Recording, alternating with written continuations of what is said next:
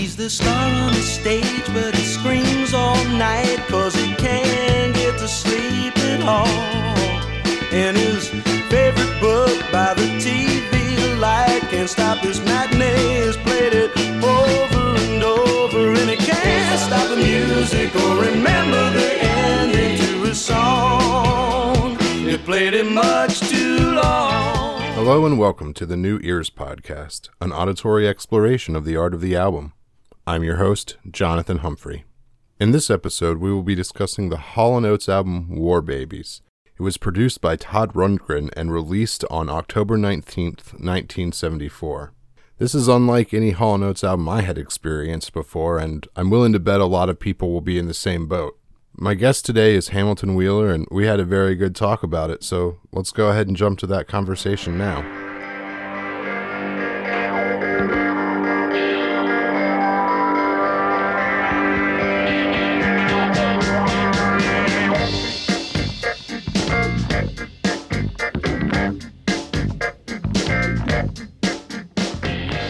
I'm here with Hamilton Wheeler. Hamilton, how are you doing today?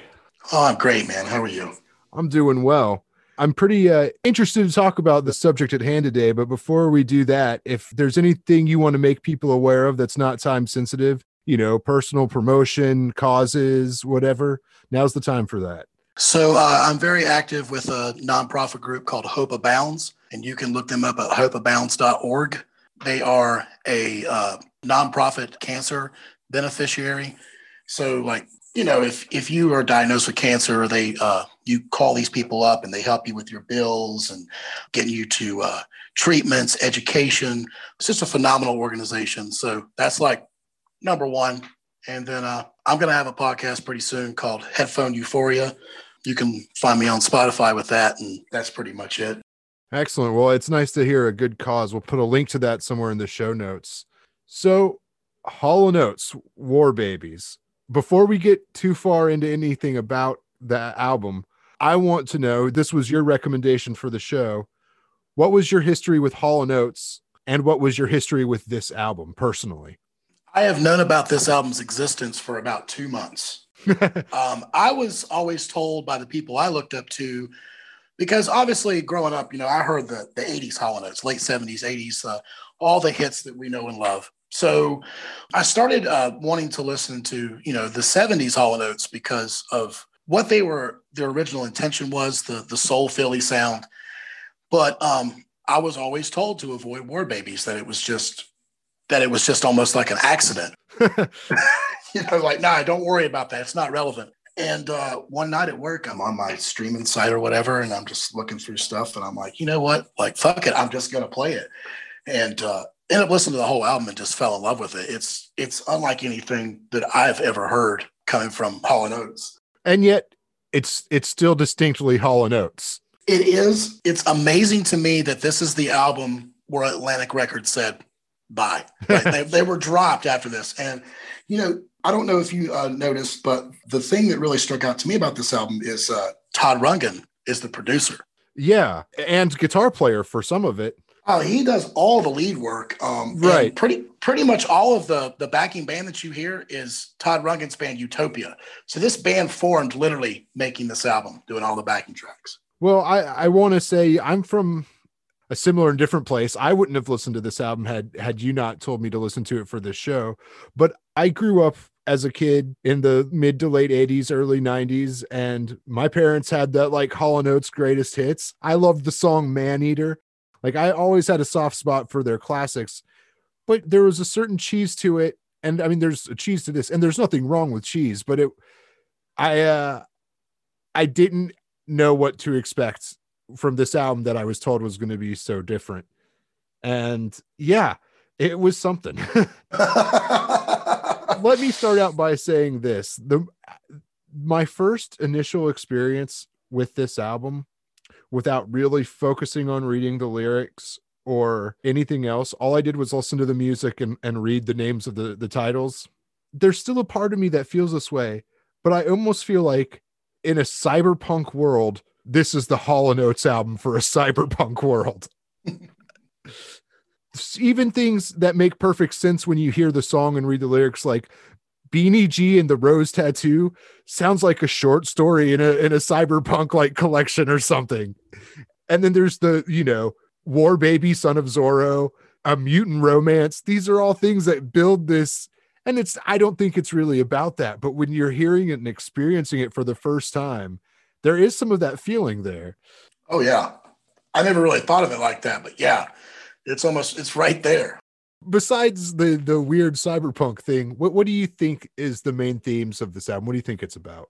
I wanted to grasp the concept that this was in fact a concept album because there was a, a, little article that I found online. It was, for the most part, not helpful, but it had some interesting theories about, uh, you know, the beginning of the album, and if it was a, you know, a concept album. And I tried to grasp that, but I just I'm not feeling that. I feel like there's certain songs that connect, but for the most part, it's it's almost a beautiful disaster. Like they had an idea, they gave it to Todd, and Todd was like, all right, let's do this. And then just all this other shit. And it's a beautiful disaster, is all I can say, because I think they were a number 89 on the charts with this album. So it was their first chart topping album, but it was 89. Right. And label drops them. The fans were confused. How do you go from this to that? So it was, you know, kind of like how Pet Sounds was for the Beach Boys when it was released. You know, it was just not right for the time. Still, again, it showcases uh, the vocal ability of both Hall and Oates. It showcases the songwriting, uh, which I feel like they're very underrated songwriters. I mean, yes, some of it's cheese, but who cares? Like it's still good. It still makes you feel good. It makes you feel something. Yeah. I feel like maybe it's not a big concept album with a capital C, but there is definitely some thematic things going on here. There is a revolving theme, and a revolving theme, in my opinion, is old rock stars and new rock stars. Like there's a lot of like a lot of like the advice giving stuff, like, hey kid, listen to me, I'll show the take it to the top. Yeah, that well, that's going on. And then there's this really subtle thing that happens in at least two or three of the songs, but then it's kind of hinted at in other songs. At least twice on this album, if not more there's a line about using the TV as light. And there's almost this like weird illumination of the presence of media that's represented throughout this album, which goes hand in hand with the aging and young rock stars. Like it's it they work together, but it's also kind of its own separate thing. I mean, it's it's very clear that the 70s were a tough time to live in. You know, th- we don't talk about the 70s a lot, but there's a lot that happened in the 70s we hear about you know the Nixon and uh, Elvis dying, but you don't hear about you know the Jimmy Carter situation, the Jimmy Carter administration that that drew a lot of controversy. Uh, you just don't hear about a lot about the '70s, other than disco and lots and lots and lots of cocaine, apparently, and the birth of punk rock. Yeah, but that was also an answer to all of the things going on in the '70s. I, I feel like the '70s were probably um, just as chaotic, if not more chaotic, than the '80s. So and I think this album is a testament to that because because of its chaos. Yeah. Okay, so I have I have another question that might just be a silly question. You mentioned earlier how they kind of had been going for that like Philly soul sound and it dawned on me listening to this album and putting it against the work of Hall & Oates I know. They talk about eyes so often. Is that just a staple of the genre or do they have an affinity for eyes? You're talking about like as in speaking of themselves in the in the first person? No, no, as in the the body part, like private eyes. They're watching you. Oh, the actual okay, the actual eyes. Wow. Okay, that was uh that was a moment. Sorry about that. no, it was uh, it was unclear on my part. I can definitely see where you're coming from on that. Uh, a lot of people have a formula, and they just stick with it. I mean, name a band that doesn't have a formula. U2 has a formula. ACDC has a formula you know, Jethro Tull, even in their insanity, they have a formula that works for them. And I guess Hall Oates, to me, would be their ridiculous harmonies and uh, their obsession with eyes. I guess it's just their, it's just their wheelhouse, man. Their eyes and watching people, and yeah. Did you ever watch Yacht Rock? Yes. So, like, to me, that was that was just fantastic. Maybe that's how holidays really are. I don't know. Yeah, I they might be. I guess just to quickly touch on it, that this album, it's kind of hard to genreify, but I would say it's some kind of blending of folky soul and prog rock. Prog rock is definitely in there. If you got Todd Rundgren on there, it's it's prog rock all the way. So that's that's there. I would just honestly, I I agree with you, but I also feel that I hear the funk.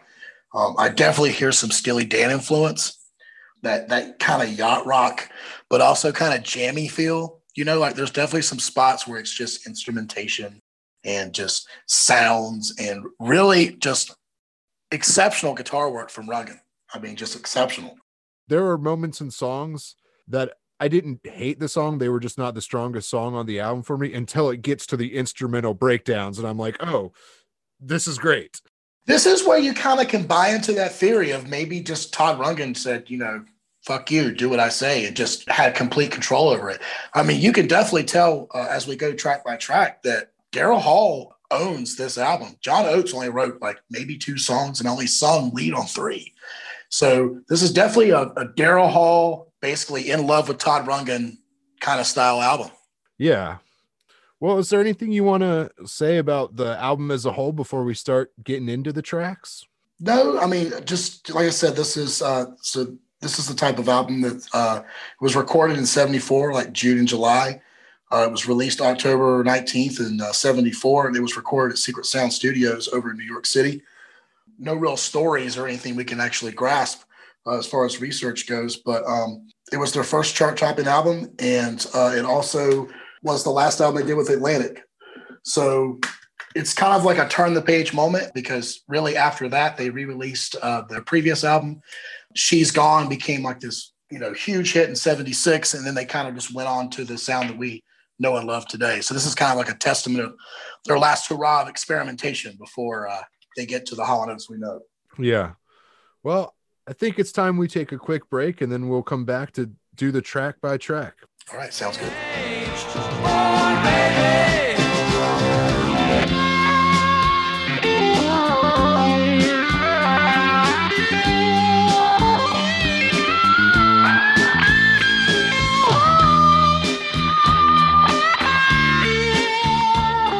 Back and we're about to crack into Hall & Oates War Babies.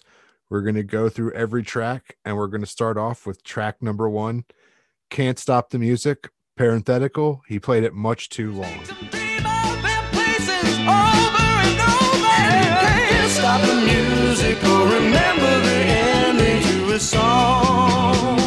Played it much too long.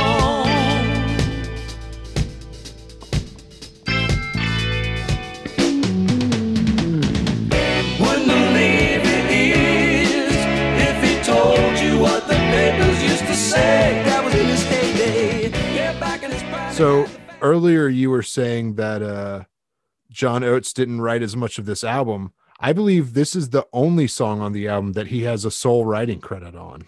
Uh, you are correct.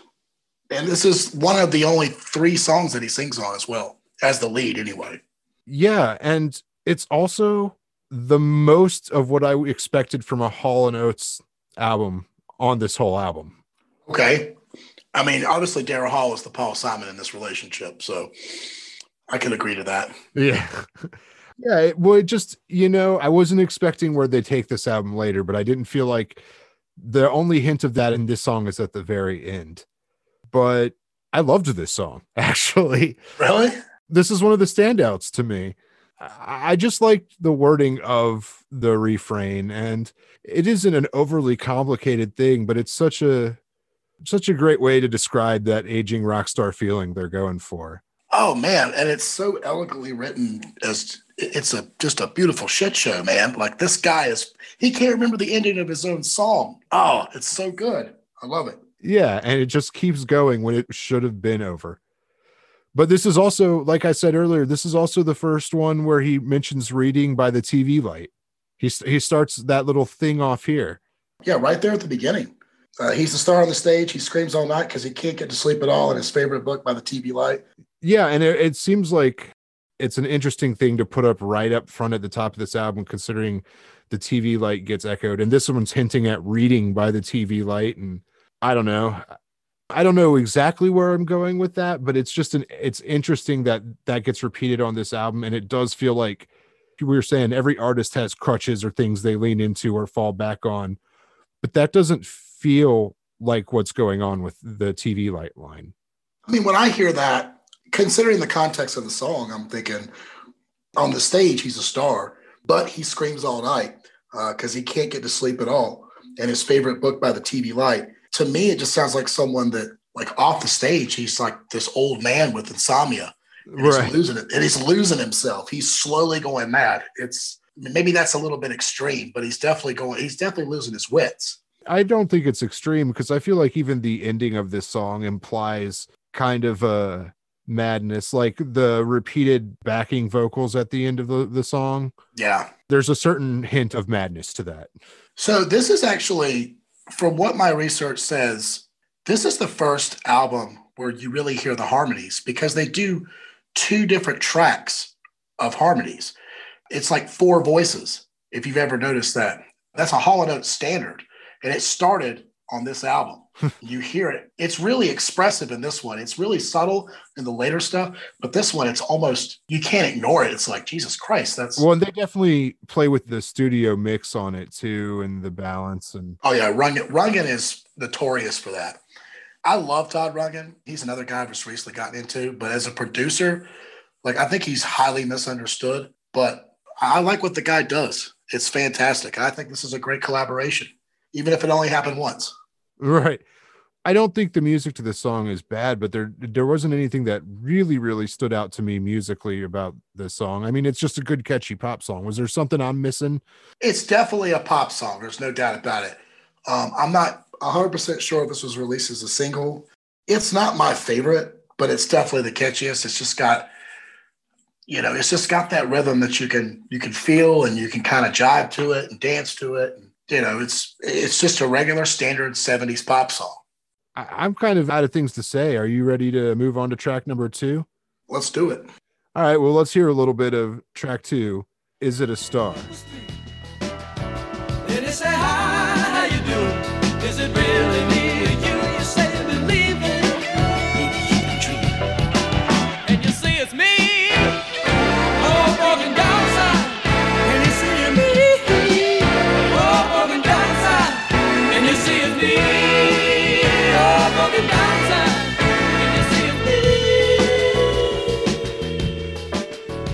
What stands out to you the most about this song?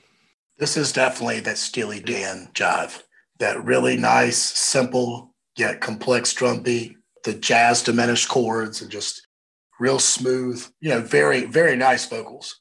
I kind of noted that it had a, a sort of cosmic groove. It has heavy, heavy, heavy synthesizer. Almost too much, almost too much, but it teeters on the edge. That's just Rundgren doing what he does, just throwing something random in there. But I like that stuff too, though. Like I love the echoey wet drums that start the song off. yeah, I can I can totally dig that. It's just this right here to me is a standout, just because number one, I'm a huge Steely Dan fan, but it's just nice to hear a vocalist take on such because there's so much complicated vocal climbing that he's doing on there.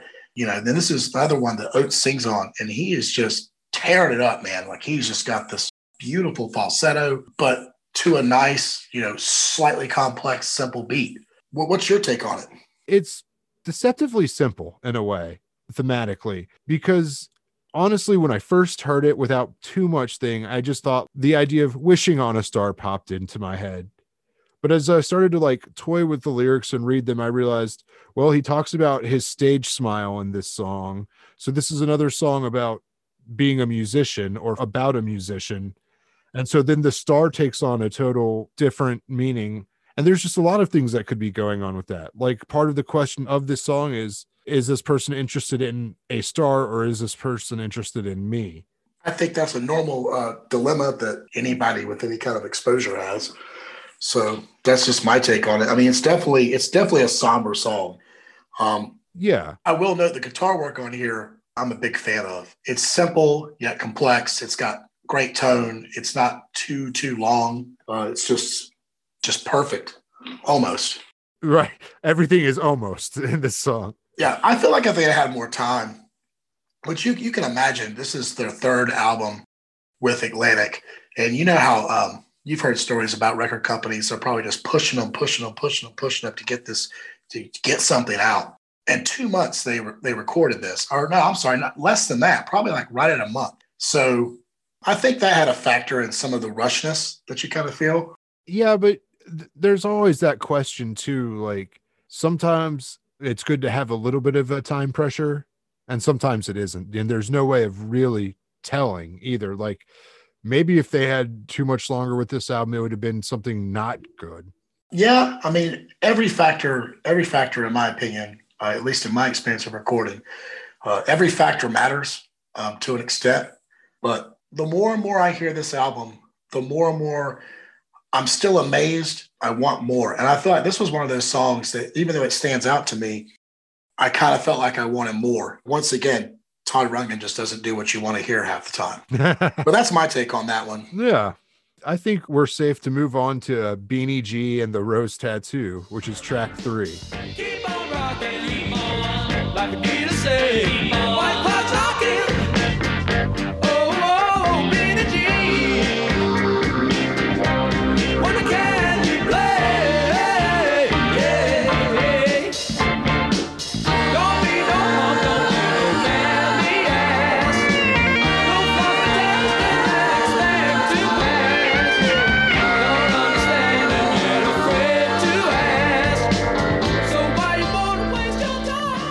fun song. It's definitely one of those, hey, kid, you know, listen to me, I'll take you places. You know, I've been there. Right. you know so it's definitely a cliche topic but i do like the instrumentation and, and, I, and I feel like it's a definitely not my favorite on the album for sure I uh I actually do have it as one of my favorites. I I don't know why I'm usually I lean against the pop stuff, but I think what's working for me in the less poppy songs on this album is the weird instrumental parts. And when it works all together with the pop like in a song like this, I'm really pleased by it. that's just a product of the times though man. Pop music back then was great. Pop music now i mean that's a, that's a matter of opinion but a lot of the pop music back in the day was still really good. It took a lot of talented people to put this stuff together so i mean even now this album was put out in 74 and here we are in 2021 it's still kind of a weird album Right. you know? yeah, it's definitely a weird album. it's it's not aging like say the doors who were ahead of their time or anything like that but it's it's still so intriguing for sure and you've you've said it before uh, multiple times 1974 it's a really weird time for this to come out and yet it makes perfect sense i don't know i thought this song was just really rocking which i appreciated and i like like you were saying it's like hey boy i'm gonna show you the ropes or whatever but I also love the way that there there's this whole hint that like yeah you're really good at guitar but there's just something that you're missing like, yeah that's that's the, and that's a line that i like you got your licks but you forgot your soul. You play real hot but you leave me cold yeah you're a technical player but you have absolutely no fucking feeling. Yeah i love saying that and making it clear especially with what Hall & Oates do you have to have that feeling or else it, it doesn't work. There's some things where technicality in music is better but i don't know. You, when you're trying to make emotional songs you got to have emotion in the music. Yeah if you don't have emotion in the music then then you listen to a emotionless music is just like that new wave white jazz you know just that crazy just let's just be as technical as possible. Like kind of like late pat Metheny stuff where it's just we're not doing any kind of feeling. It's just we're writing notes on a page and playing it. And that stuff's great. I can listen to it all day long. And Rundgren's very um, keen to that style of playing. But i just don't think that with the advice of the album it's almost like they didn't listen to the own advice that he was saying. You know because there could have been some simplicity. There could have been some really good feeling notes being played but you've got Rundgren just sitting there just doing what he does best just these beautiful you know runs and leads. And i don't know man it's not my favorite definitely uh, kind of like a conundrum for me but i can definitely see why you would like it. I mean it's it's it's a fun like i said it's a fun song. And i mean it to an extent it reminds me of things that would come from them in the 80s only less synthesizer based and drum machine based. Yeah, there's a lot of synth, a lot of synth in this album, more so than others, but this one especially is almost again teetering on the edge. Right. I do like the message. That line I said earlier is it's a really good line. It's a uh, vocal pattern is very nice. I mean, it's just it's just a great song, and it is the last song that um, John Oates takes lead on. So he's very limited on this album, and we'll see that as we go on. All right. I think we're we're safe to go on at least to track number four. You're much too soon. Don't think I'm blown away by what I am.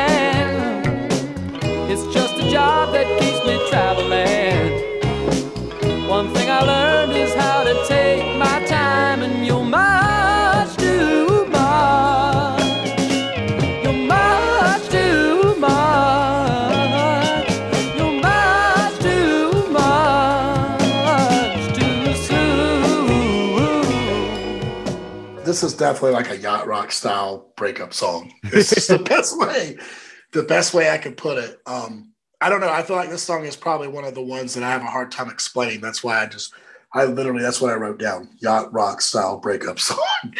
but there's just, I don't know. This is honestly, this is interesting because this might be my least favorite song on the album. There's another song on the album that I thought was my least favorite, but it does something to me. And this song just doesn't do much to me emotionally. But there's still one line in it that I really loved. And it's keeping with this whole theme of this album is don't think I'm blown away by what I am. It's just a job that keeps me traveling. I mean, obviously, we're talking about being a musician as every song so far has, but I think that's a great way of like looking at his job. And I don't think that's how either one of them really feels about being a musician, but it's an interesting way to talk about it. Well, you got to keep in mind, like they're still at their infancy in their place in history at this point. They're still kind of the young kids that uh, these legends are talking to. I mean, they're definitely not seasoned at this point, at least in my opinion. I mean, I will definitely say that this probably is a song that Daryl Hall wrote to appease Oates. Yeah. I'm almost I'm almost certain of that because it has so much elements, probably the most uh, in this album of what they were trying to originally, which was that Philly soul sound. Vocally, lyrically. I mean, it's a breakup song. It's definitely a heartache. Like the reference that you brought up, of course, it's definitely about a musician that's breaking up with someone, at least in my opinion. It seems like you have a, a, some stronger feelings about this song that are a little bit harder to express. It's not really hard to express. It's just this album itself is just really hard. Even with the two months of me steadily listening to this album, it's just really hard to wrap your head around because it's just so different from what I'm used to listening to. It's it's literally the sore thumb in the entire discography. I would agree. Like I had a hard time taking notes, and it wasn't that I wasn't enjoying it. I was just like, I'm there's a lot to go into, which is different than what you're not to say that Hall and Oates don't do complex things, but it's just not what you're expecting from a Hall and Oates album, and it takes more to process it as is. Yeah, and I think this is definitely an album that proves that it matters who your producer is. A different producer can change everything because they have the power. They're essentially hired to make something sellable, which obviously this particular producer didn't give a shit about. He was just putting together a record. I don't think there's anything commercially viable, at least in that time, that was on that album. I mean, correct me if I'm wrong, but I know they only had one single. I don't know. What's your take on that? I think I looked at the greatest hits and maybe Beanie G was on the uh, greatest hits. But yeah, no, I mean, it isn't a commercially viable album for the time. No, and, and and the fact is, is like I feel like that no matter how long me and you, me and you talk about it and dive into it, we're never gonna know. We're never gonna know about that album until Todd or or Daryl come out and actually talk about the album, which they're pretty much it's radio silence. You can't find nothing about it. No interviews, nothing. It's insane. Yeah. Well, I mean, it's interesting. yeah. So do you have any more to add on this song or you feel like moving on? No, let's go ahead to uh what on the vinyl closed side one, track number five, 70s scenario. Yes, you called me a prisoner in a prison of the mass.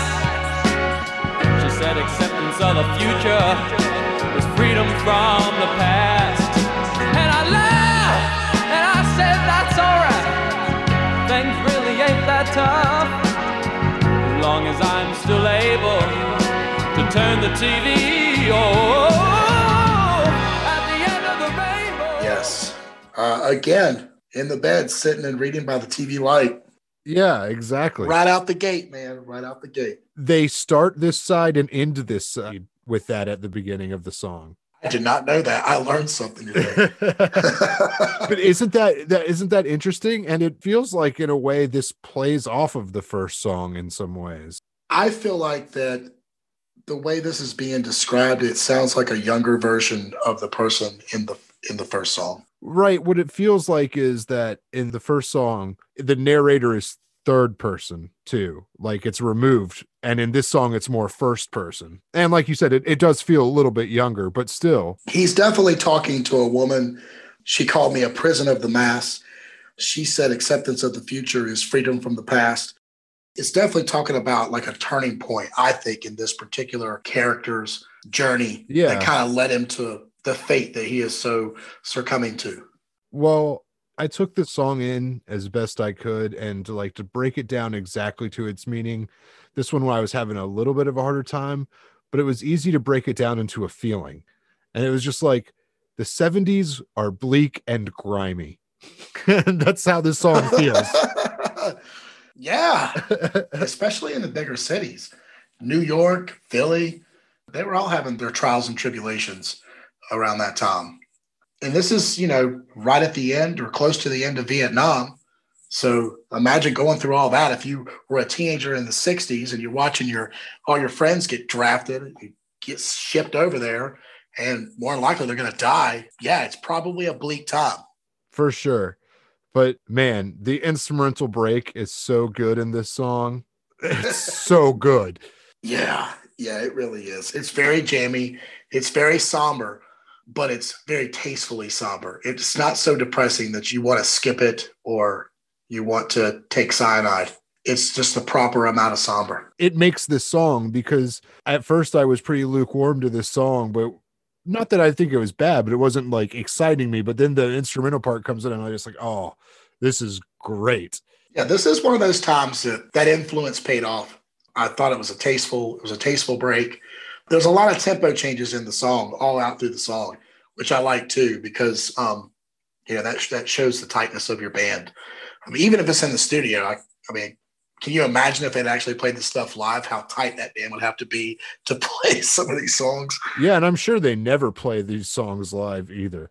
Maybe they toured this album and then probably never really played him again except for one or two. Couldn't find any research on it, but I can't imagine they toured it because if Atlantic dropped them, they probably didn't give them enough money to, you know, to go tour with it. Um, but like I said, the research is so slim on this album. Yeah. I will say I think this was consciously picked as the end of, of the first side of the record. Like they definitely yeah. sequenced this to be the end of side one. Yeah. Oh, yeah. No doubt about it. It's definitely strategically placed Yeah. to be the end of that side. So, um, and well done for sure. Yeah, I think so too. Like, you know, it's different listening to it digital or whatever, but if you're sitting there with that vinyl after this song ends, the sound of the needle going off and like it would just leave you with a very much the feeling they were trying to evoke with that song. Definitely on a journey to find a vinyl copy of this album. yeah. Yeah, I'm going to find it. Oh, There's got to be some yard sale somewhere that's selling that album for 50 cents so I can just nab it. I'm sure once uh once things are open up here more, maybe I can find it somewhere. Dude, if you find if you find that, you have my email, sir. I will compensate you because that would just be fantastic. yeah. Well, I think we're ready to start looking at side two. Are, are you ready? I'm right here, ready to roll. Uh, well, let's go ahead and take a quick second to listen to a clip of track six, War Baby, Son of Zora.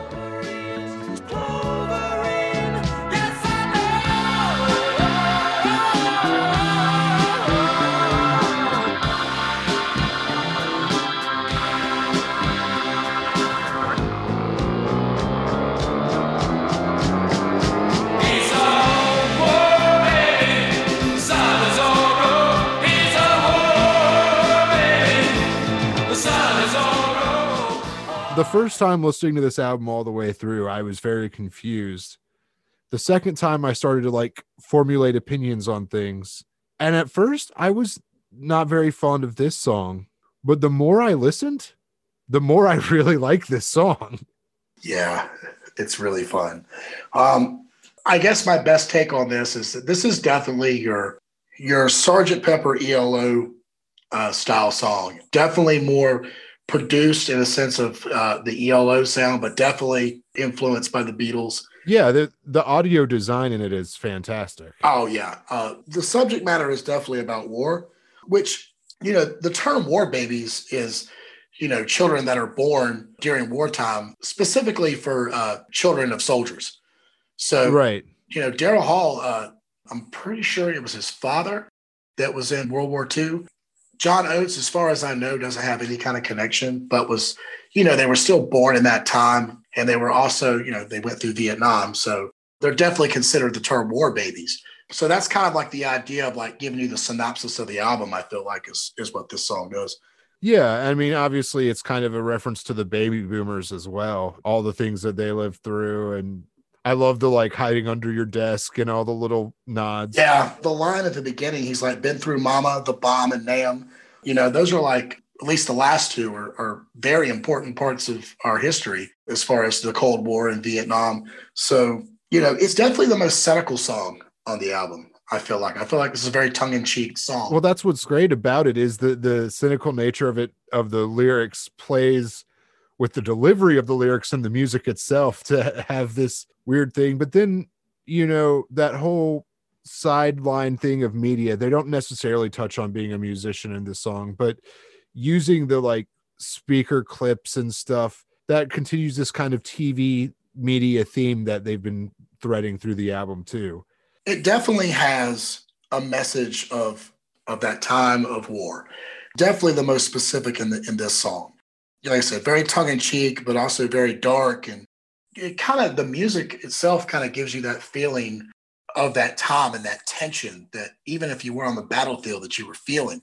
I mean, everybody in those eras, there was always a sense of paranoia and tension between everybody because, like, are the are the Ruskies going to drop the bomb, or is my son going to get drafted to Vietnam? You know, it's it's it's a very stressful time in our history. That's for sure. But it works in the song. It plays off the tension of it and the humor of it. And this was this was just another standout track for me personally. And like I said, it took me a while to warm up to it, but once I did, I was I was very taken with it. Yeah, um, definitely a standout in my mind as well. The title is a little what, but you know, but that seems to be a common theme with the, all the song titles in this album. So, right, you know. they are a little weird and out of place for Hall and Oates song titles. Let's move on. Later in the 80s, Private Eyes will be watching you. Here in 74 on track seven, I'm watching you parenthetical a mutant romance. But that's okay, cause I'm nothing, just another dirty spy with a TV eye. I can't stand it when you find a man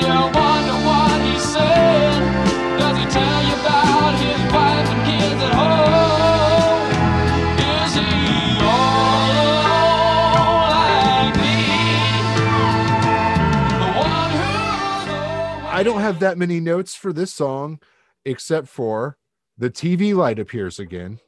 And I don't know, is the mutant literal or figurative? I got from this song, this is a song about a married man who is in love with a very promiscuous woman. Of course, he uses the term whore. Um, it's actually, let's see, the, the smile on your lips and the shape of your hips excites me and it makes me want to touch you. You're a whore for sure, but that's okay because I'm nothing, just another dirty spy with a TV eye. He combines television and the eye there. Yeah, I know. So it's another tongue in cheek song, very cynical. The I think the standout is not really the lyrics in this, um, though uh, slightly dark. I think the spacey guitar solo in the middle is a standout in this for sure. Yeah. And the constant, again, the constant tempo changes. It starts out as kind of like this ballad and then kind of goes into this this jive and then goes back to this spaciness and this delicious guitar solo comes out and then it's all over the place, but it segues so well.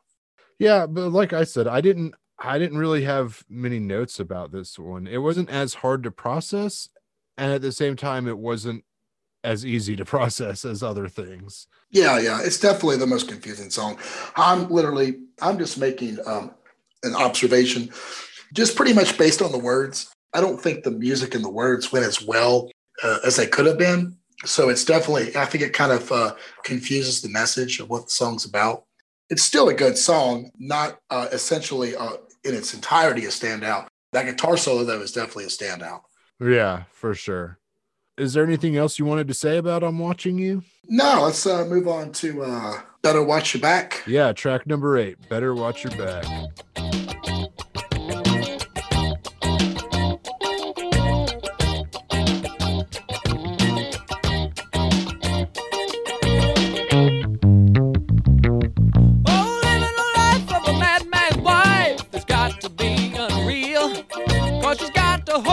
Hold on to ground control while Jack does what he feels. Well, he stays away, then he comes home, and he never know where he's. What'd you think? I like this one. I also didn't have that much to say about this one, surprisingly. I will say, I guess it's the end of the second verse, but the lines say, Jackie, religion and you ain't mixed well in the past. Remember when you mashed your fist on the Eucharist, honey, and threw up in high mass? I love that fucking line. yeah, it's real. It's really well delivered too. Oh man, it's yeah. This song is it's another fun song, but it's not like fun cheesy. It's just fun, fucking tight, fucking just driving. Lyrically, it's definitely kind of whatever. But I kind of like the story. It's pretty much like a man that's out of his element. If you're going to continue to give your opinion, you better watch your back.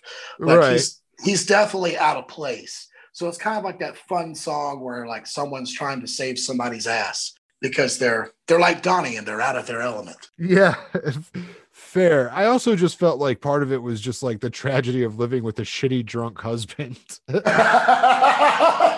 Dude, country music's been doing it for years, you know? I mean, good hearted woman being like the top of my list there. But yeah, it's definitely one of those good hearted women that love those men that party. yeah. And that's the, like, uh, that's the beginning of the song.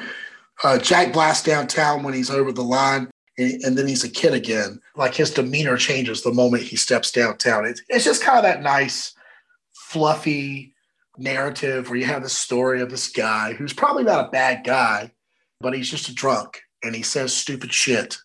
And his wife's got to look after him, you know? Yeah, for sure. A fun song, not uber technical. If I'd have been a producer, I'd have probably made this a single. This is a catchy song for the 70s. Yeah, this could easily have been a single. And I think Can't Stop the Music and Beanie G, all three of these songs make sense as singles for sure. Yeah. They all capture enough of that. The vocal work is really good. I'm especially a fan of the harmonies on this, you know, because John Oates is a lot like Art Garfunkel. He's a fucking phenomenal background harmony singer and can harmonize with anything. And, you know, even though he's not singing lead on most of the album, like he is putting in his work in this entire album. Right. And his backing vocals are just solid, but you can really, it's really recognizable in this particular song. Just his powerful backing vocals and just how much like they complement each other with their tones, their pitches. It's it's good stuff. Like I said, I like this song a lot. Yeah, I definitely enjoy this one. But I think it's time we move on to track number nine, Oh, oh boy. unless I'm wrong. No, no, this this this one right here. Wow. All right, well, let's take a moment and listen to some of track number nine, Screaming Through December. What a crew we made up. There was Faustus. Burnout from playing too many bars on the Jersey Shore. And Sammy almost bald from ironing her hair too much back in 64. With me, phase on, out of phase. Okay, this is an important thought that I just want to put up right at front at the beginning of talking about the song. If the point of art is to evoke an emotional response, then this is a very successful song. This song Yes. creeps me out. like I don't think I completely understand the story. It is about musicians. They're talking about musicians again, but I don't completely understand the story of this song. But it feels really dark and it gets crazy in the midpoint and is awesome, but it's creepy. it is the darkest song on the album for sure, hands down. It's also the longest song. And it's not long because there's some crazy instrumentation going on. Like the instrumentation in this is probably the most subtle on the whole album. It is probably the least overproduced. And that's saying a lot for this particular juncture. But to me, like this is a raw, and I mean raw, raw ballad. I don't think they took too many takes vocally on this. There's a lot of pitchiness in his voice, a lot of anger, and I think they did it on purpose. I'd like to think they did, but it's definitely not the prettiest song or the best like vocal masterpiece. It's a very raw, angry Daryl Hall. You know, as angry as Daryl Hall's voice could be. Yeah, it is angry. And what do you make of this story that's being told in this? It sounds like that this particular person is reflecting on bandmates and is just talking about the consequences of you know being on the road constantly and doing the things they had to do. Uh, there's definitely a mention, and Sammy almost bald from ironing her hair too much back in '64. It's definitely a reflective song. Like it, the character is reflecting on his past. But it feels like there's an event. There's an event in this song. Like I can't through the lyrics trace it, but it feels like there's some car crash, there's some like either or the band just broke up or there's something that goes unsaid between like the musical breakdown and like the end of the song and I don't know what it is. It feels mysterious to me musically. I'm right there with you. I have a hard time figuring out what the fuck this song's about. There's definitely multiple stories. And I think it's just one of those songs that maybe he took a lot of drugs and wrote it and just thought it worked out, or maybe it was just one of those things that was purposely cryptic. I definitely see the car crash you're talking about. I definitely get the feeling of an event, but there's just so much going on and it's very spacey. Like it just bounces back and forth. It's like a Tarantino movie. It goes from this to that to this to that. There's no structure to it. It's unsettling in a successful way not like i'm like oh it's unsettling. I don't it's successful. I mean it's definitely supposed to invoke a mood this song and it, it does. Oh yeah. You're not going to listen to this song and not be in some sort of very attentive slightly somber mood. Maybe even angry. Because there's like i said there's just some parts that just seem like there's just some anger coming through and like i said not a lot of vocal processing not a lot of effects at all really just really raw Daryl Hall. it's it's insane. Except for that one line where Faustus speaks to him. Yeah. I really feel like that maybe it, it could be this song could just be about nonsense. Well, and also, if you remember, like we was talking about the cyberpunk thing, like that's another thing that lent to me. Like I heard the names Faustus and me phase on out of phase or whatever. Right. Hearing that like stuck out immediately, and it fits back to my like fictionalized this is the cyberpunk Hall and Oates album. This could definitely be a soundtrack to some B anime movie or some B movie. Yeah. And like some it definitely has to be sci-fi. Like I said, I'm still trying to wrap my head around it. And like this song especially is just one of those songs that it's beautiful, but it's frustrating because like I said, I don't think we're ever going to really know what this album was about until Daryl Hall and Todd Rundgren get together again and just talk about it. And I think they should. I think there's enough interest in this album now that they should.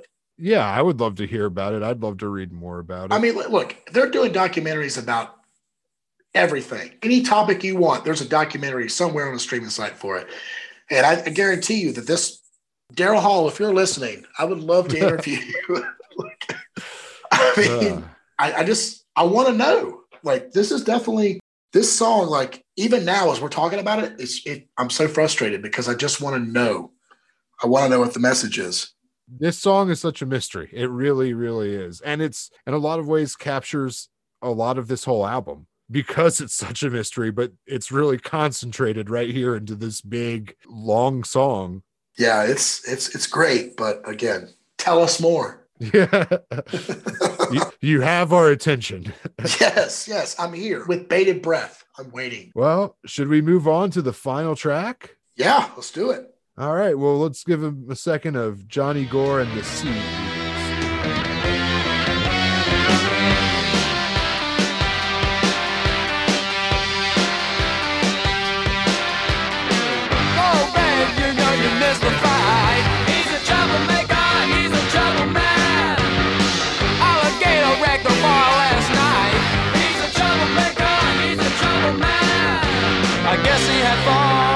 Song. To some people, fun is a drag. Obviously, uh, it's another song about musicians. Uh, and just for the record, for the listeners out there, uh, C is not like the ocean. It is the letter C. Oh, yes. C eaters. What is that C for? I didn't get anything from it.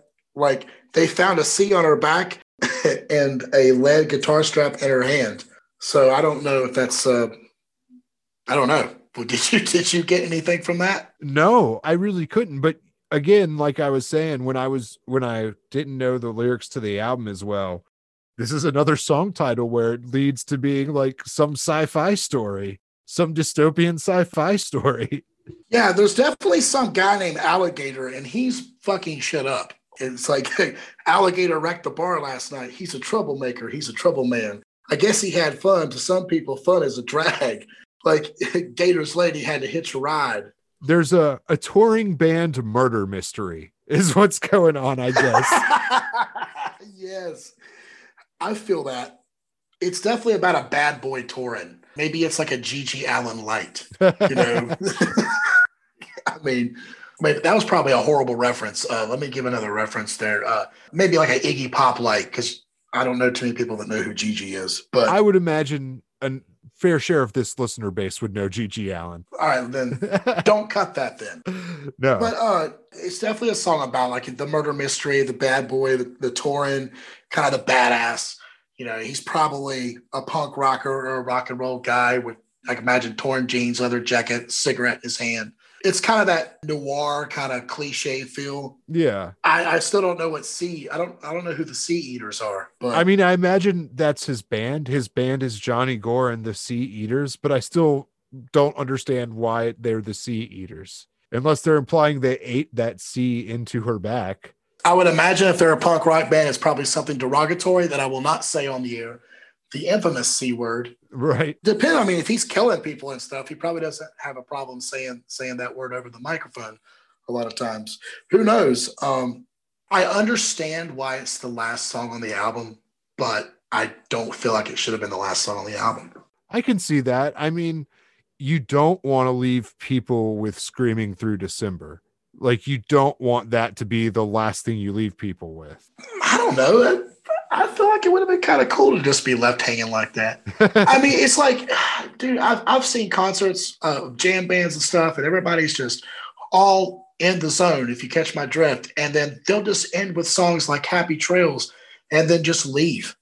And you're sitting there on this peak, like, are you going to give us any more? And they don't come out. And sometimes, like, that mystique works. I feel like that artistically, if they were trying to do like the art album, if their actual intention, they should have ended with Screaming with December. You know, I get it. I get why this song is uh, Johnny Gore and the C Eaters is the last song because it's kind of it's commercial ish. It's not commercial, but it's definitely something to kind of like you know lead you out the door. Like, thanks for listening. You know, here's a consolation prize. yeah, and even though lyrically it, there's dark implications of the song, musically it is an upbeat song. Yeah, and I think it's you know, and I think that's always been something of of Hall and Oates is whether it's their shows, whether it's their albums, they always end on a high note, or they try to at least musically to give you that kind of feeling. I, I think it's a good send off for the album. It wouldn't have been my pick, but you know, I wasn't alive in '74.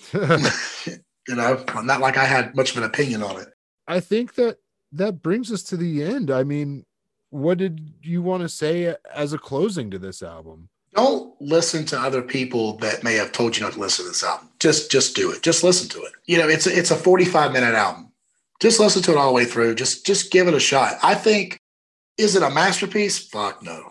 But is it horrible? Absolutely not. I think it has earned its place and I think more people need to listen to it. And just if for anything just to realize that that Hall and Oates just aren't these commercial cookie cutter singer songwriters that there was a time when there was that experimentation and that fire in them and that these guys are real musicians and fantastic ones at that Yeah, to add to that, I think for both better and worse, this is a unique listening experience. oh yeah That I think if you're the kind of person that wants unique listening experiences and to expand your tastes, this is something to listen to because it's so unique.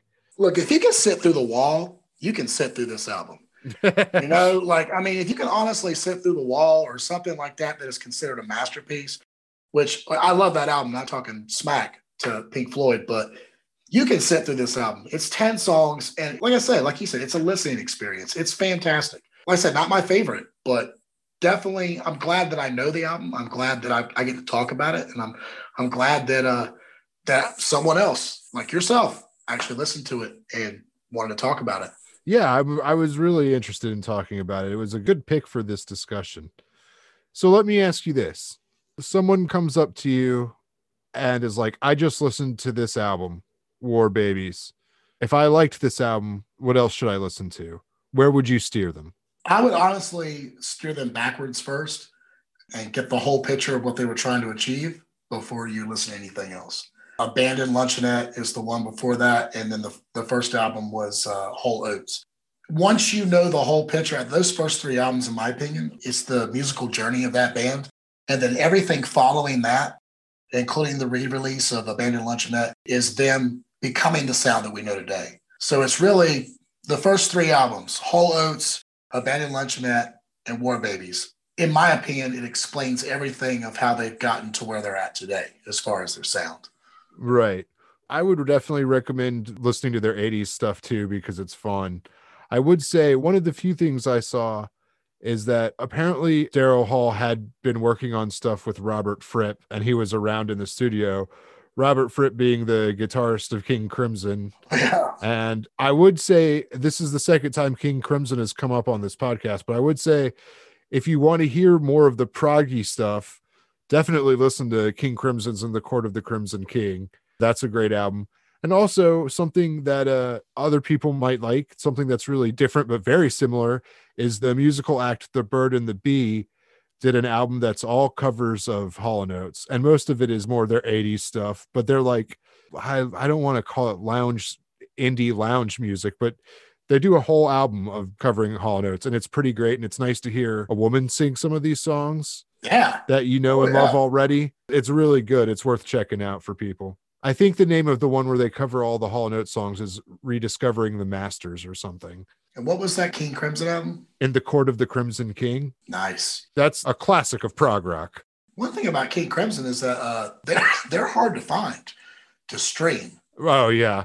But I, I'm sure I could find that, uh, get a hard copy of that and listen to it because I I've heard some of their stuff and I can't tell you what I heard or whatever because I was probably really high But somebody's like, "You made listen to this," and it was so good. Those guys are fantastic. But I would love to listen to the whole album and maybe talk about that with you one day. That, that would, like, I can imagine, and especially that's your wheelhouse. I mean, I, I take it you're a big fan. Uh of that album, I mean, my music taste goes everywhere. So uh I mean which is good because you know i mean i've listened to your other work and i love the one with you and brian talking about tribe called quest that was such a fantastic episode no thanks. Well, it was a pleasure to have you on the show, and I definitely would like to have you back at some point in the future. yeah man just let me know and we'll talk some more about what we talked about earlier brother Yeah, well, thanks so much for being here today. all right thanks a lot brother have a good one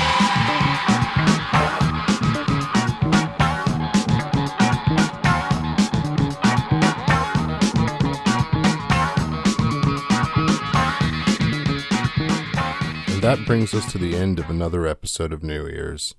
We hope you enjoyed the conversation and just wanted to remind people that you can check out how to get in touch with us on social media or through email in our show description.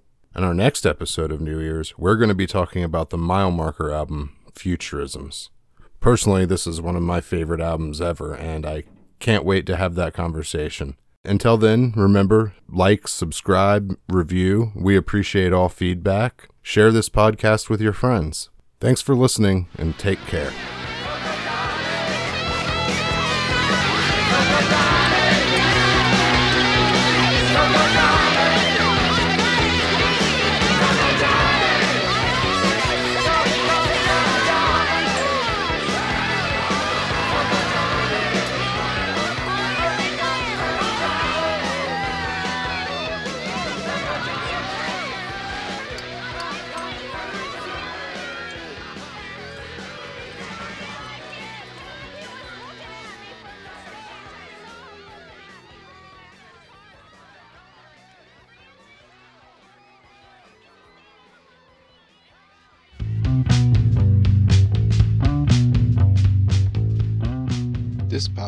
Podcast is an Abandoned Mascot production and part of the Abandoned Mascot Network, a loose affiliation of podcasts for media arts creators and connoisseurs. For more information, follow us on Twitter at AbandonedMasco1. That's Abandoned, M A S C O, and the number one. Thanks for listening.